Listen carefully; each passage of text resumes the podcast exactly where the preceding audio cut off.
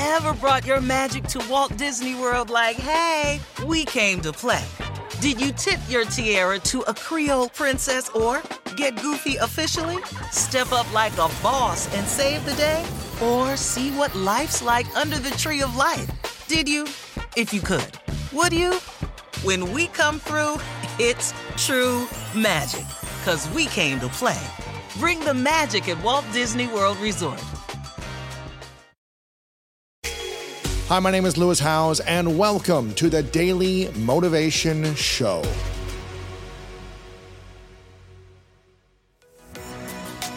I firmly believe that taking charge of your mindset allows you to be in the driver's seat of your life and unlock your potential. And that's why I'm thrilled to share that my new book is out right now. It's called The Greatness Mindset. In it, you'll learn how to build a plan for greatness through powerful exercises and toolkits designed to propel your life forward. This is the book that I wish I had 20 years ago. It's everything I've learned in the last decade with the research and the science to help you unlock your mind. Make sure to go to lewishowes.com slash 2023 mindset to pick up your copy of my book, The Greatness Mindset, today. You can't write a sermon that you haven't lived. You got to experience it. You got to experience it. If for you it to be authentic, right? Exactly. Yeah. So if you haven't gone through pain, if you haven't gone through process and trial, then you should probably sit down somewhere. Because people don't need to hear, I'm perfect. Why aren't you? I don't need that. I need to know that you were broken. Show me where you failed. Show me your scars. King David, he wasn't a king all his life. He was the eighth son of a man who didn't even see his value. When the prophet came to look for a king, he wasn't even invited in the house. Seven sons were invited, and the prophet said, None of these are the ones. Do you have any more kids? He was like, Well, I got another one. He's out in the field. no way. And so Samuel calls for David, and he comes in and he's anointed king as a teenager. And all of his brothers despised him. No one knew what he carried. He was invisible and hidden in plain sight. This is a long way around, but the greatest challenge in my life is reconciling the need for a father who's not coming. So how do you create that for yourself? I think that's where my faith came in. I think that's why my faith is so important to me. The idea of a heavenly father, mm. that there's something eternal, that these few years that I have on this earth will not be the end of my impact. I have a son now, I have a daughter. So the microphone becomes a baton. And one day I'll pass it to them and I'll sit down and they'll put me in the ground. And hopefully I will have lived well enough that I left something better than what I had when I started. I had an amazing, still have an amazing mother. But I think the power of legacy is for a father to speak identity and to let his children know they have value and that they are protected at all times. And for me, I want my life to be defined by what I left in place for my kids and my grandkids. Yeah. I really honestly believe that that hunger for a father will never leave. I don't think it'll ever be filled because that tender place gives me a heart for everybody else. I understand tears. I understand people's longing. We're all broken somewhere and we're all looking to be filled or fulfilled somewhere.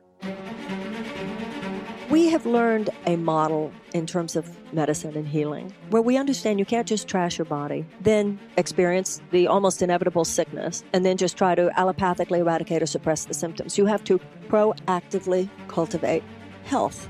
Health is not the absence of sickness, sickness is the absence of health. We have to now apply that same model to our psychological and emotional state. We can't just fight depression. We have to proactively cultivate happiness. Mm-hmm. Happiness is not the absence of depression. Depression is the absence of happiness. And the reason we're not happy is because we're not thinking happy thoughts. So some people say to me, Oh, Marianne, you can't just think happy thoughts. They might not realize what I mean by happy thoughts. You can't think of yourself as a victim and be happy. You can't withhold forgiveness and be happy. You can't fail to take responsibility for your own circumstances and be happy. You can't fail to atone for your mistakes and make amends for them and try to be a better person and be happy. You can't disengage from the suffering of other human beings or other sentient beings, not address them, and be happy. There is a way in which our entire construct as a society is a setup for despair. And I talk about Buddha and Moses and Jesus and this sort of spiritual transmissions. All of it, all the great religious systems, all the great spiritual and religious systems have at their core the issue of human suffering. Buddha said life is suffering, and his realization of that was the beginning of his journey to enlightenment. God sent Moses to rescue these suffering Israelites who were slaves in Egypt. Jesus suffered on the cross. Suffering is what happens when you are living within the vortex of the ego mind, the racial consciousness of the human race that repudiates love. You can't be happy here.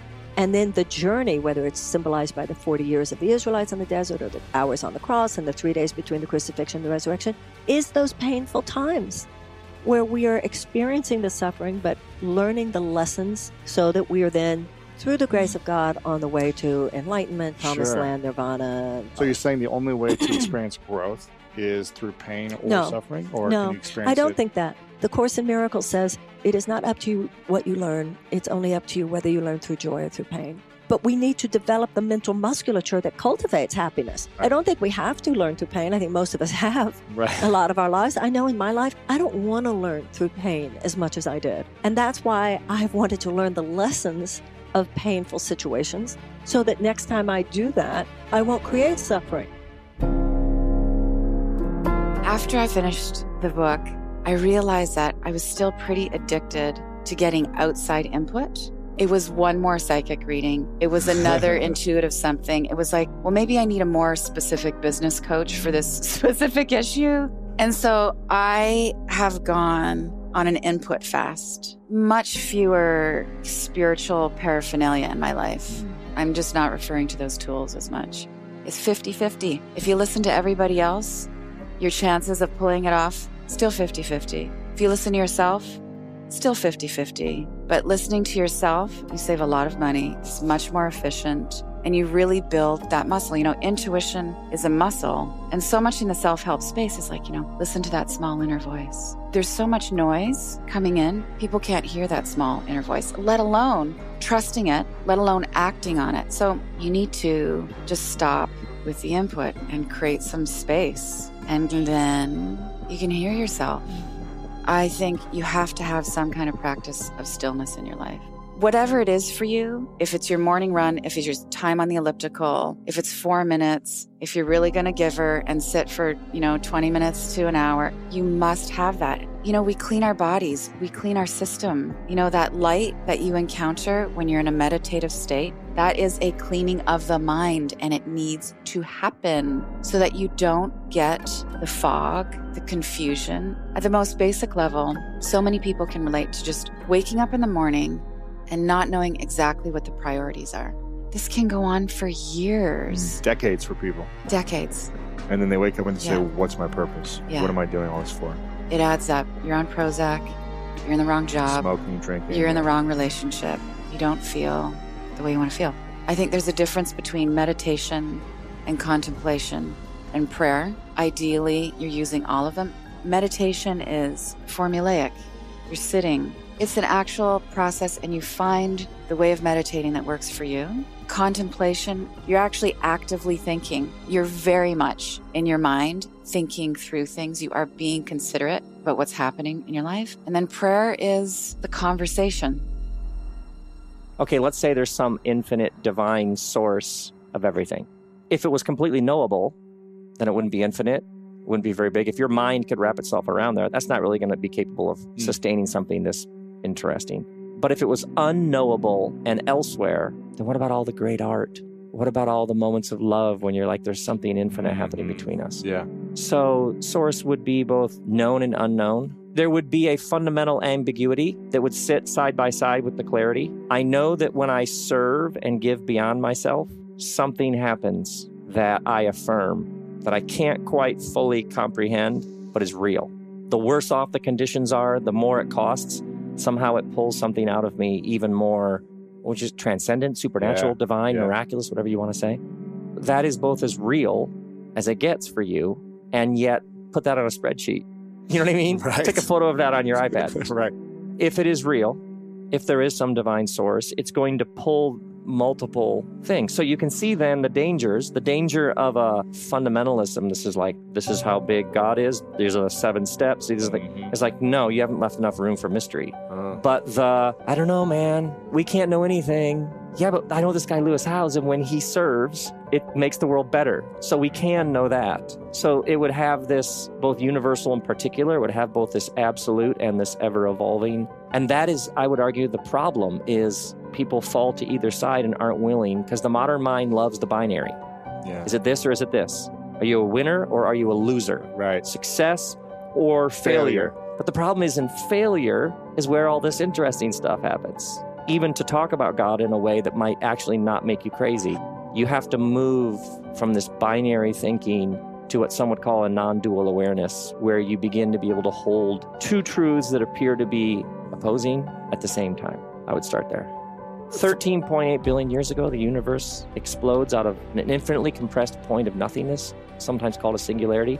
That's what scientists are saying right now, is that the universe is 13.8 billion years ago and it came out of a point of infinity and has just been expanding ever since. And at first it was just subatomic particles, and then about three minutes in, it formed atoms. Those atoms formed molecules.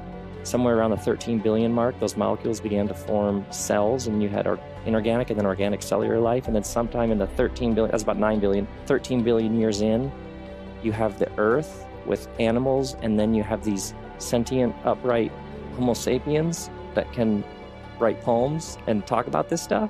And people are like, there's no mystery. That just happened. My starting point, any discussion about God to me would simply be, we're here, and this thing has been expanding and unfolding. And if you're going to tell me, no, it's just molecules, it's just synapses, it's just cells, I would say, seriously, the most intellectually honest thing to me would be to leave space for something. Let's just start there. Yeah. Then the question becomes, well, what would you name that? It's interesting in the Bible, there's lots and lots of different names for God because essentially when you use the word God, you're trying to name ultimate reality. And that's what actually started to happen to me when I was reciting the Bible is I was like, wait, there's a bunch of different names for God here. This person uses this name, and this person talks about mystery. This person talks about revelation, the idea that there's some things you could know. So that's what happened to me is when you're like, well, how can you know which is which? This is what the writers of the Bible were wrestling with. Wow. You know what I mean? Or how can we know if God is on our side because we're slaves? Is God okay with this arrangement? Is the universe okay with this person owning us? So, the Exodus story, this big giant rescue of slaves and Moses, that was a story asking the question Is the universe okay with us being owned? And the story was about no, it's not. God is actually the God of the oppressed. The forces are on the side of the underdog, the immigrant, the refugee, the single mom.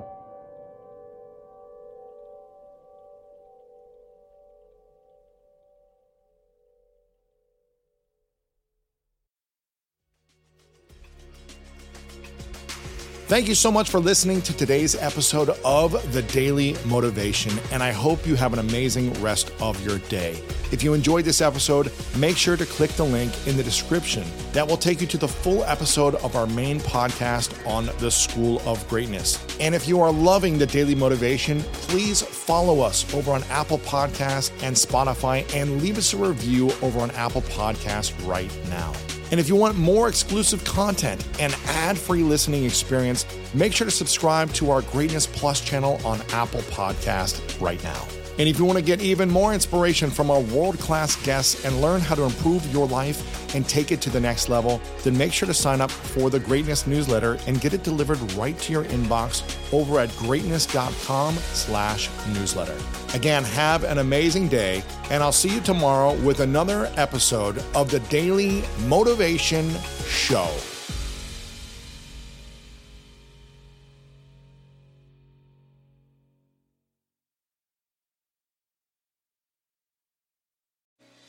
Tired of fighting your kids to make their bed? Say hello to Beddy's. The unique design lets your kids make their bed with just a zip. Our patented bedding includes everything you need a fitted sheet, top sheet, and comforter in one seamless piece that zips together. Kids love the feeling of accomplishment when they can make their bed by themselves every day. Make your mornings easier and visit Beddy's.com. That's B E D D Y S.com.